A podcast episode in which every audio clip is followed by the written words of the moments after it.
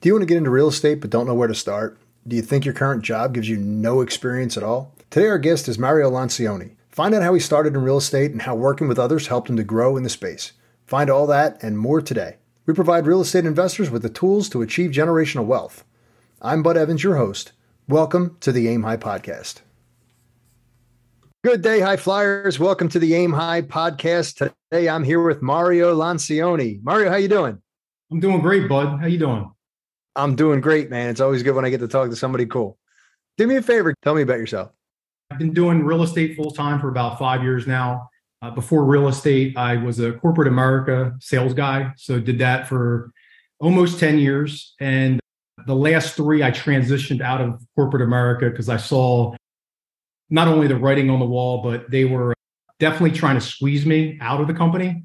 And I had a feeling that I needed to do something good the attorney at the time that I, uh, he actually helped me negotiate a contract to stay with the company because I was going to leave.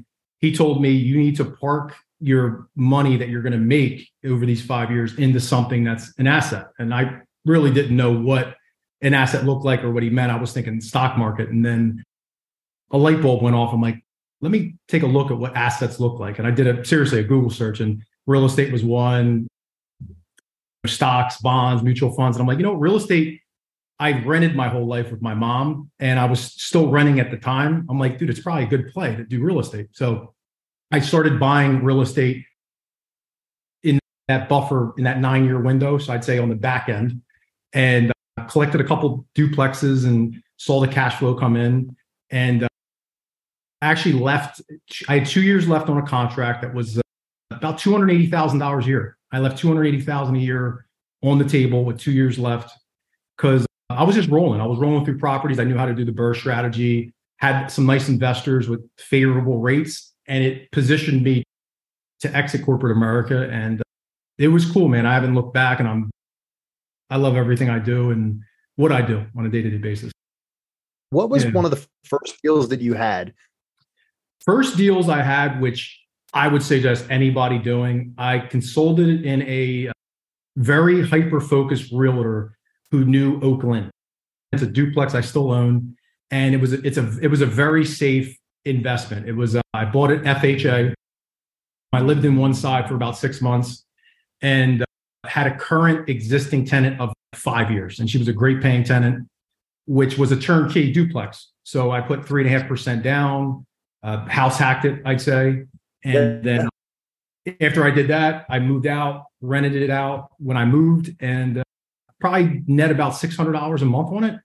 And it showed me the power of one, house hacking, and then two, cash flow. I can go to sleep and I'm still making 600 bucks a month versus going out selling door to door like I was doing at corporate America. So, yeah, that was my first deal, FHA, turnkey duplex. And it introduced me of how to be a landlord, how to have landlord conversations with tenants and uh, navigating through townships, CO inspections, and, and those type of things that people overlook as investors, and I learned a lot of those those little pain points or choke points. That's a great market.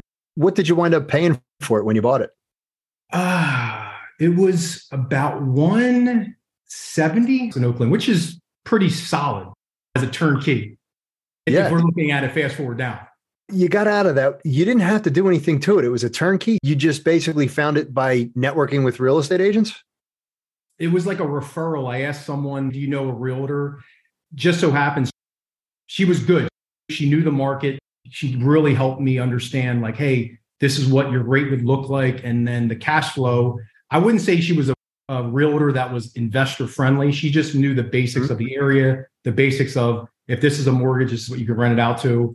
And uh, so it was, I didn't do a lot of networking then. I didn't understand the concept of how important it is, but yeah, she was like a godsend, I'd say. I was very lucky to okay. have her. Yeah. Awesome. And you continued down that path? I did. The next property I bought was in South Philadelphia. So when I moved out, I used my second FHA loan to buy a a two bedroom, one and a half in Point Breeze, which I did mm-hmm. occupy and live there. And uh, that's what I really I called home. So I would say that was like an investment that I lived in, and then eventually moved out. It was a very it was a gentrified area. It was being gentrified. Mm-hmm.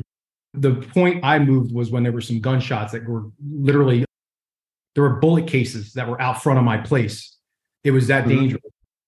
I moved to a, an apartment probably like after six months of living there too. Then I rented it out to a couple med students in Penn. And that was my second rental that I lived in for a little bit again, kind of house hacked it. And yeah. then it wasn't great. I might have made 50 bucks net per month, but I looked at it the long term, the, appreciation of the market. And uh, that property I bought was, I bought that for 220 in Point Breeze, and it has a rooftop, like 360 degree view. And to this day, at, at minimum, it's worth like 380. So the appreciation was great. My ex girlfriend at the time, I remember her dad came. He's like, investment, bad neighborhood. And I'm like, I'm telling you, this is going to change. It's just part of the process here in Philly with the 10 year tax abatement and stuff. It turned because there was a bunch of young guys like me or gals that saw the opportunity and saw the changes, and, and we just bought it at the right at the right time. That whole Point Breeze Brewery Town area, that you know, that section really has come up in the past five or six years. I tried to get my son to buy down there. You know what? And back then too, it was considered overpaying. What I paid for it, it, it looked like I was overpaying. And in hindsight, I didn't overpay. I actually got it at a great price. And then it, it taught me a couple things. I remember sitting at the closing table and it was like a Russian guy with his realtor.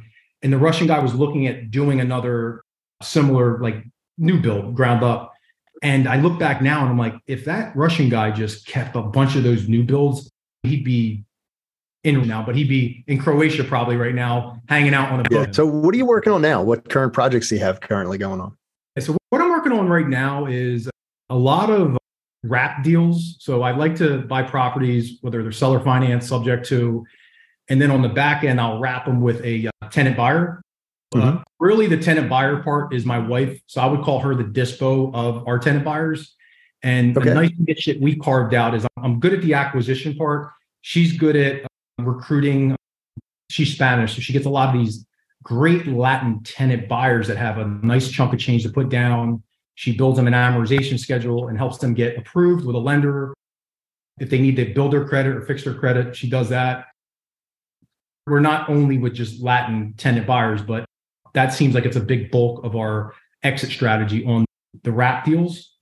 I'd say that's really what my focus has been. It's been good on the, uh, we call it like three paydays. We get a down payment, cash flow, and then we get cashed out. And, uh, yep. but yeah, I'm looking at maybe getting into the multi space. We talked before recording.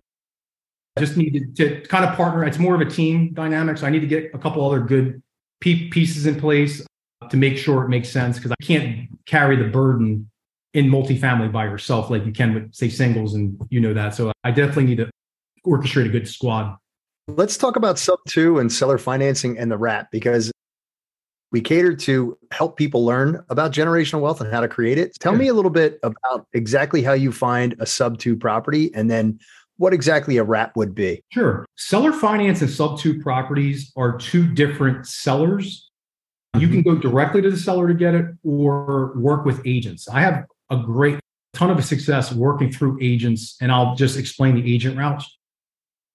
What I see is any listing that's over 120 days, you will see agents be willing to pitch us, let's say, subject to deal mm-hmm. to their client.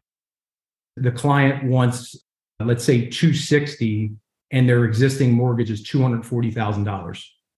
And what happens is the client doesn't have enough money to come to the closing table to make up the difference. So when I talk to the agent about doing a subject to, I'll say, what I could do is I could pay your commission.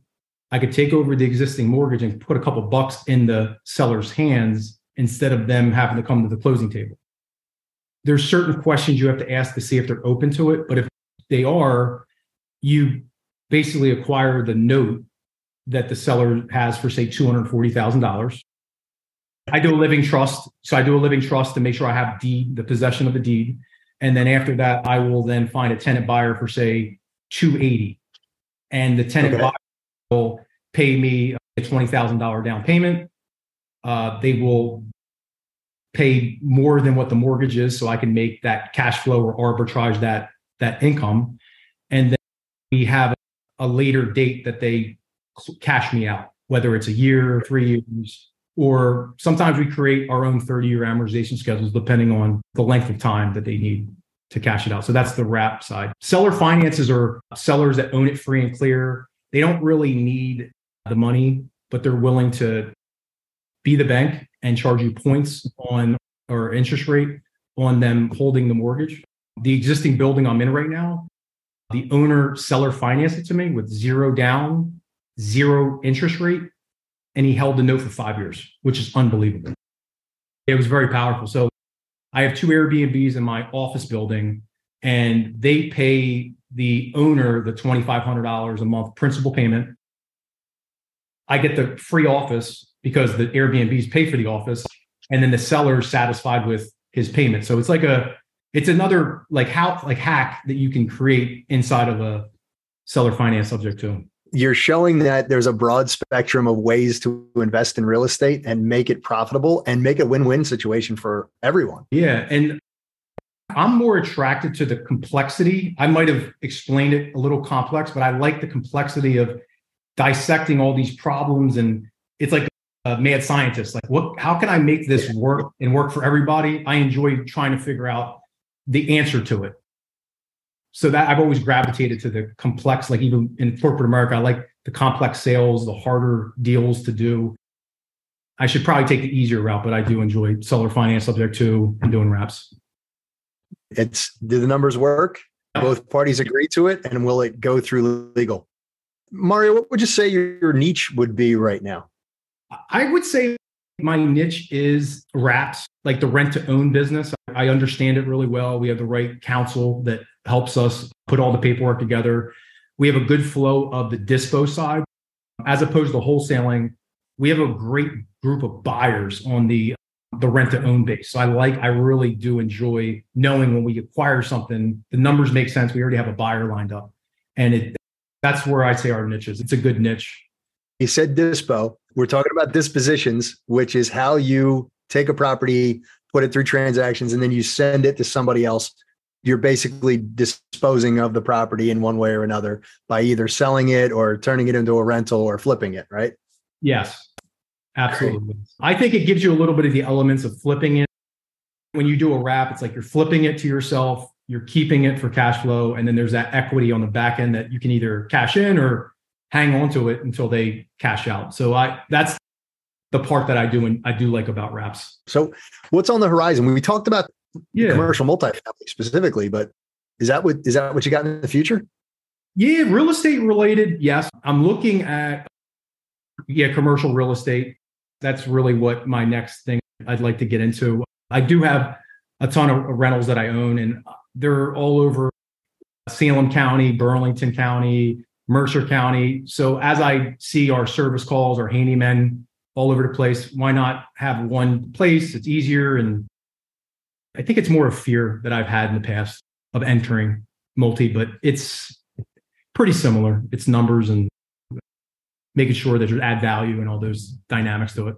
I started jumping into multifamily recently and I found that it's almost easier because it's the same amount of work. if you have one person who moves out, you still have five or six or 10 left in the building that you don't have to worry about versus a single family home where if one person moves out, you're 100%.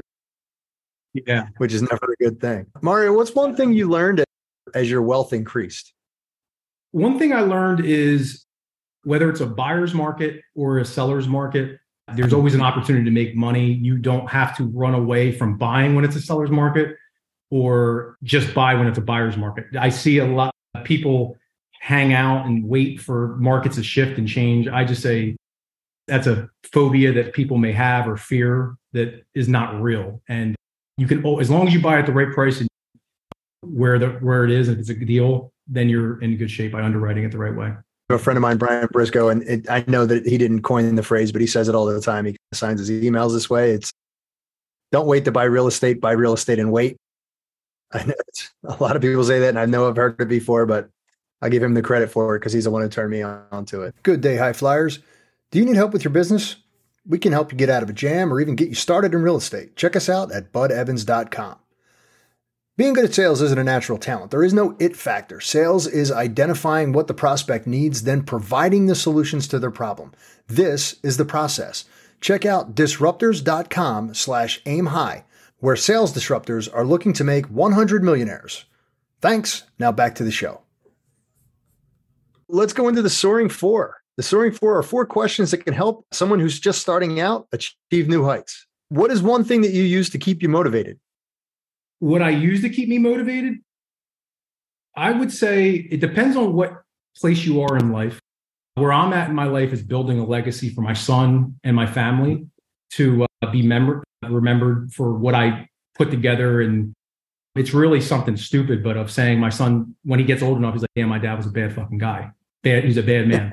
so that's only, that's the motivation of that. If you ask me uh, when I was 25, I would say to be a, bil- a millionaire and live in a skyscraper. So where I'm at in my life is really legacy. That's my motivation. What is one thing that you learned that completely changed your mindset? Delegation.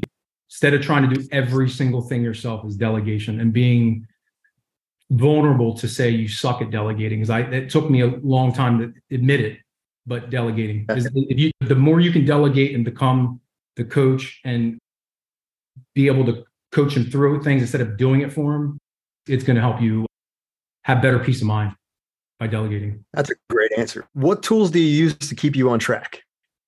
To be honest, my wife. no, I, she does keep me on track. She's like the she holds me accountable. But I would say I like Trello. Trello for okay. Uh, I'm a new investor. The way I would do it is, and I use it to this day. I'll put to dos, in process, and completed. Super simple. And if it's to dos, it's things that I haven't touched or looked at. If it's in process, it's things that I'm say working on. And then when I slide it over to, I feel like I completed something. And that's like a digital way that I like to, but I also cross reference it with like this thing too for every day. Yeah. So I'm like old school where I like to write things. I'm sure you're like that. I write yeah. things and I do a digital thing as well. But I, yeah, so I say Trello if I'm I've adapted it to Trello because it allows me to like still keep track. And sometimes our old school ways, it could be pages buried that it's easier to have it online. We use Asana here, very similar to Trello, almost exactly the mm-hmm. same. And we have different taskers for each person. If you had to start over today, what would you change?